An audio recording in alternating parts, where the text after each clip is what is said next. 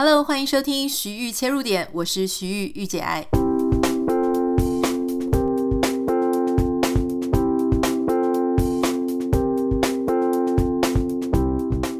欢迎收听今天的节目。在节目一开始要跟各位分享，在美国好莱坞之前，我们有跟大家介绍过演艺工会和这个编剧工会一起大罢工。大家可能多多少少有在新闻当中听到，就是说哇，现在正在。进行的电影拍摄非常非常的少，电视剧也很少，所以大家就很紧张。那这些电影公司，包含就是各家嘛，哈，华纳啊等等的，还有 Netflix 上面的这些公司的股价都影响非常的大。好，那据说呢，根据这个呃这个巨亨网上面的报道，可以发现说，哇，在他们罢工开始以来，哦。这个派拉蒙、迪士尼跟 Netflix 的股价是下跌了百分之二十到百分之四十五。那现在演艺工会虽然还在持续罢工，可是编剧工会在这个礼拜一已经决定要结束罢工，因为他们谈到了一个还算是不错的条件。好，可是到底有没有确定停止呢？还要等他们整个编剧工会一万一千五百个编剧工会的员工啊，不能说员工，呃。一万一千五百个成员，他们在最后一次投票的时候，他们才会确定会不会真正的这个谈判就大致底定。可是现在，因为已经有很多编剧，他们对于目前的状况算是满意，所以礼拜一的时候就已经松了一口气，大家就有一些就回去上班、回去工作了。那当然，这个就影响蛮大的哈，因为这个编剧回去工作之后，大家就开始说哦，好吧，有一些投资人，他们对这些电影公司啊，或是串流平台，开始又有比较有信心了，所以他们的股价就止跌回升哦，有上涨了大概百分之零点五到百分之二点三啦。虽然还不能说是完全的回到之前的水准了，不过其实大家有稍微先松了一口气。那现在现在开始复工的呢，大概就是一些像脱口秀啊，像晚间的一些新闻，大家知道有一些谈话型的，好，那他们不一定是要演员，他们有些是新闻人，但是他们也需要编剧，需要写很好的脚本，然后让他们有一些呃脚本可以去演出，所以编剧回来呢，对这样子的节目类型就松了一口气。不过，因为演员还没有回来，所以如果说是电视剧啊、电影啊，那就还有得等哦。因为你有编剧，当然你现在可以进行一些前置的作业，包含大家都非常喜欢看的那个《怪奇物语》哦。据说就是因为编剧也跑去罢工了，所以他们就一直没有办法写出新的一季。那大家现在就空等。那各种本来要上映的，可能有时候是没有演员来录口白。有的时候是就没有演员来录影，有的时候是没有编剧可以编新的一季的脚本。像这个《怪奇物语》，它就是因为没有编剧。那现在编剧回来了，总算可以开始动工。好，那编剧回来写好脚本之后，要到拍摄，拍摄才需要演员。这个当中还有一段的缓冲时间，所以我们就可以继续观察，到底编剧回来了，演员的。回来日期到底还算不算遥远？那大家如果有记得，我们前一阵子有跟大家分享说他们为什么要罢工嘛？主要就是因为他们的工资真的非常的低。现在美国真的是各个方面都在涨价哈，包含我们自己去买一些民生物资用品，或是我们去一些餐厅，你都可以很明显的感受出它就是涨价。像去年就同一个时间，去年九月的时候，我们家邻居，我之前有贴在脸书，应该就说我们把我们的巷子封起来，然后请那种做铁板烧的人在我们巷子里面围成一个长条形，当时就是邻居就会出来吃，那每一个呃每一家每一户就是按照你自己吃多少钱啊，你选什么套餐，然后你就付钱。当时我们去年我们。因为我们今年又做了一次，那去年我们点的跟今年点的是一模一样的，可是去年我记得大概是一个人五十到五十五美金，今年就变成六十美金，就是它真的就是上涨，而且是感觉得到的，样样每一样东西都在涨。所以当你好莱坞的编剧薪水完全没有涨的时候，而且现在更糟糕，因为 AI 出现，很可能大家就会。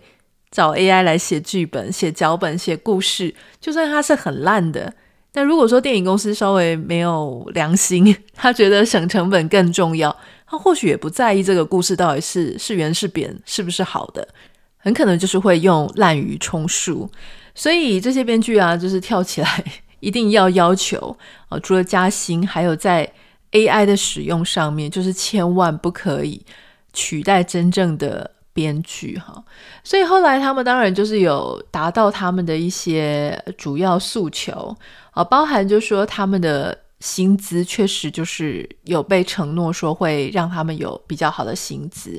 那当然双方有经过一番角力啦哈，原本他们是想说希望能够上升五到六趴，那制片商原本一开始裁的就是两趴哦到四趴，结果后来双方各自妥协之后呢，估计三年内，这个编剧最低的工资可以上涨十二趴，每年大概以三点五趴到五趴来计算了，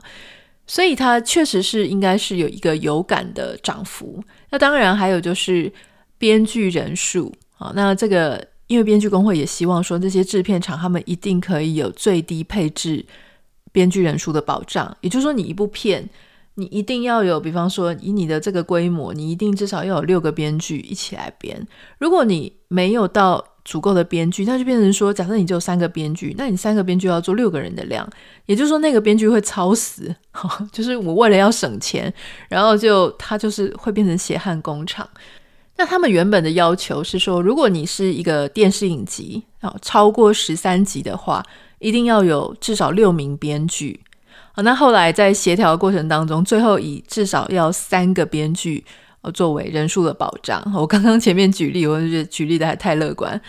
那有可能以前在他们还没有去谈的时候，可能十三集说不定就只有一两个编剧，真是累死大家哈。我不太知道台湾如果说是这种长寿剧，到底是有多少人在写？但我知道就是那种非常知名的八点档，它就是一个 team leader 啊，就是一个一个。领导者、编剧领导、编剧指导，或者是编剧统筹，他下面会有很多小朋友在帮他写。所谓的小朋友就是说不是像他一样当指导的。那当然，大家就是还在练功啊，在磨练。那他就开给大家一些方向，你写这个演员，你写那个演员，最后大家再把它拼凑出来。所以其实大家以为编剧是一个人就从头编到尾，其实不是。通常编剧他也是一个通力合作的过程。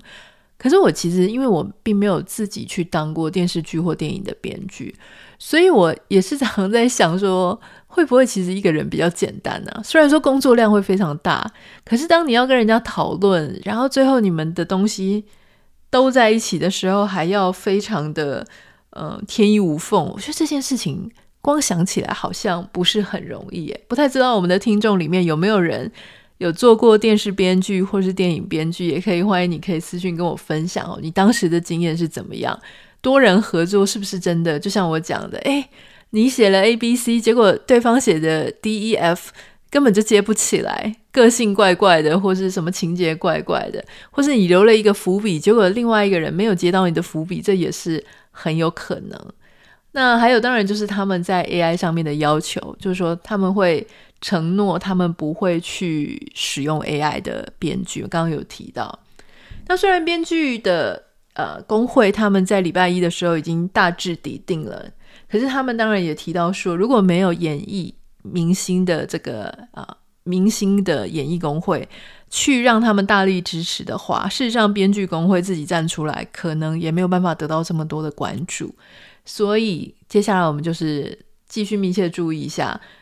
这个演艺演员的工会能不能够跟电影公司达成一个他们的协议哈。其实我在看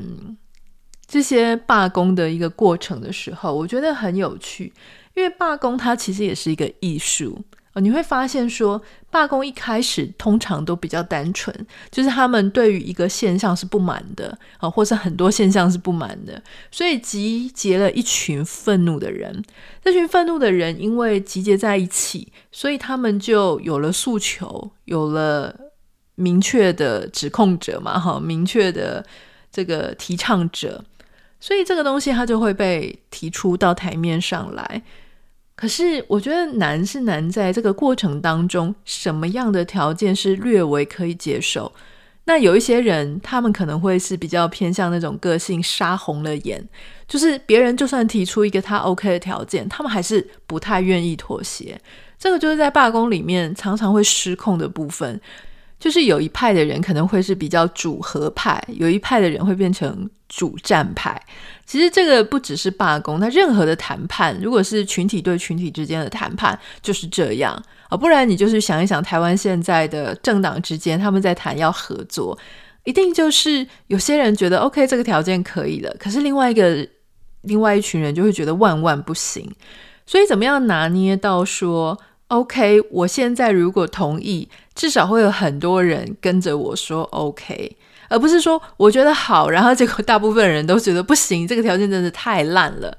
那我要怎么样在这个争执当中去找到一个平衡点，喊停这个事情非常的困难。有时候你看，你光是跟另外一半吵架，或者跟你的亲朋好友吵架的时候，你就已经找不到那个应该要下台阶的那一个点了。我们常常有时候，如果人啊在局里面啊，在一个局吵架的局，或争执的局，或是谈判的局里面。我们就会有一点看不清楚，有时候吵着吵着吵着，啊，那议论议论议论，就忘记自己原本的初衷是什么。我相信那些编剧或是演员，他们的初衷并不是要搞烂这整个产业，他并不是要说好跟你玉石俱焚，我们大家永远都再也赚不到钱。通常不是这样，因为你会跑出来要抗议，你希望的是你能够过上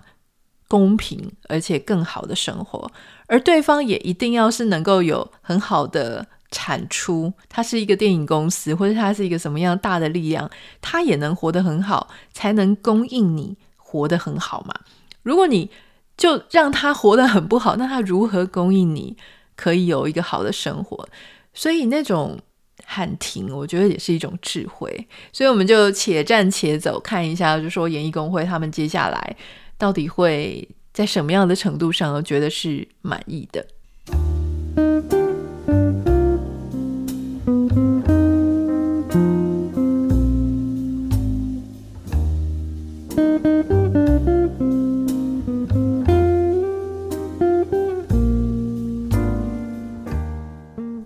多人都蛮有兴趣，就说：“哎，妈妈第一次来美国，然后呃，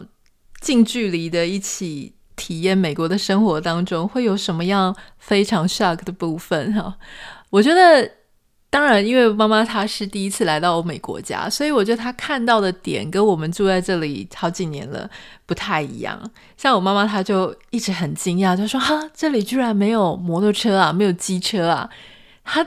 我觉得他走来走去，他最惊讶的就是这个部分，因为我们常常都带着他出去走嘛。我每天早上早上遛一次狗，傍晚遛一次狗，然后在这个当中的期间，还是在他到处去我们家附近啊，能走动的地方就走动。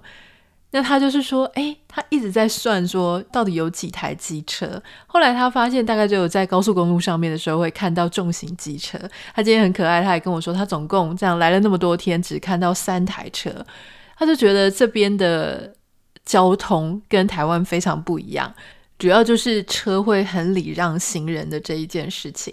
我记得有一天早上，我就带他去遛狗。那因为有时候我们要过马路，我就会跟他讲说：“哎妈，你要小心哦。”然后他突然头一回，就跟我讲说：“啊，在这里还小心？那我在台湾怎么办啊？” 其实他当然是开玩笑，在哪里都要小心。可是他的意思就是说，在这里已经非常第一个车非常少，因为我们家住在。美国的乡下，应该说加州的乡下了哈。如果要比乡下，当然中西部啊，或者哪里还有更乡下的地方。但我们家算是加州的郊区，所以其实车子相对是少的，而且车子对人很友善。我猜跟洛杉矶市区应该是也是很不一样了。如果你在各个地方的城市市区，你当当然就是要格外小心。所以我觉得这一点还蛮有趣的。还有就是，他说他吃到很多都没有在台湾吃过的东西，例如说像我们在这里加州有那种 California Roll。好，那有一些不是 California Roll，但是他也是把寿司做成各种很有创意的加州卷。比方说，它上面会放洛梨呀，呃，辣的鮪鱼啊，或是像一些虾、龙虾。各种，就是它会包成一卷一卷的哦。那这个东西有一点难形容，但我据说好像台湾也有一些在美国居住的啊、这个什么第二代还是第几代的，就是那种 ABC 留洋的，有回去开这样子类型的餐厅，所以也许在台湾已经体验得到了。好，不过在屏东，因为我妈比较少去其他的城市，所以她就跟我说：“哎，这个很多吃的东西她都没有尝试过。”那因为。原本我妈妈她是要待在这里四十五天嘛，可是我前几天有跟大家分享过，就说因为她有一个朋友，呃，身体在这里出了一些状况，那因为还在医院，还不知道说能不能够提早搭飞机回到台湾，所以我们大家都还在等这个状况。那有预期，有可能我妈妈她就没办法待那么久，因为她必须要陪她那个朋友一起回去，所以这几天我们就尽量能够带她去哪里吃哪里玩，就尽量，呃，因为一。因为他很有可能会提早回去，所以就尽量的让他体验各种不同的文化生活，好，这也很珍惜跟他一起相处的时光了。所以明天我知道台湾接下来是中秋的假期，哈，祝福大家中秋假期愉快。那大家是从礼拜五放到礼拜天嘛，所以我想要。呃，跟大家分享一下，这个礼拜五呢，我也决定要跟着台湾一起休假。那这些空白的时间，我就会拿去多多陪陪我的家人。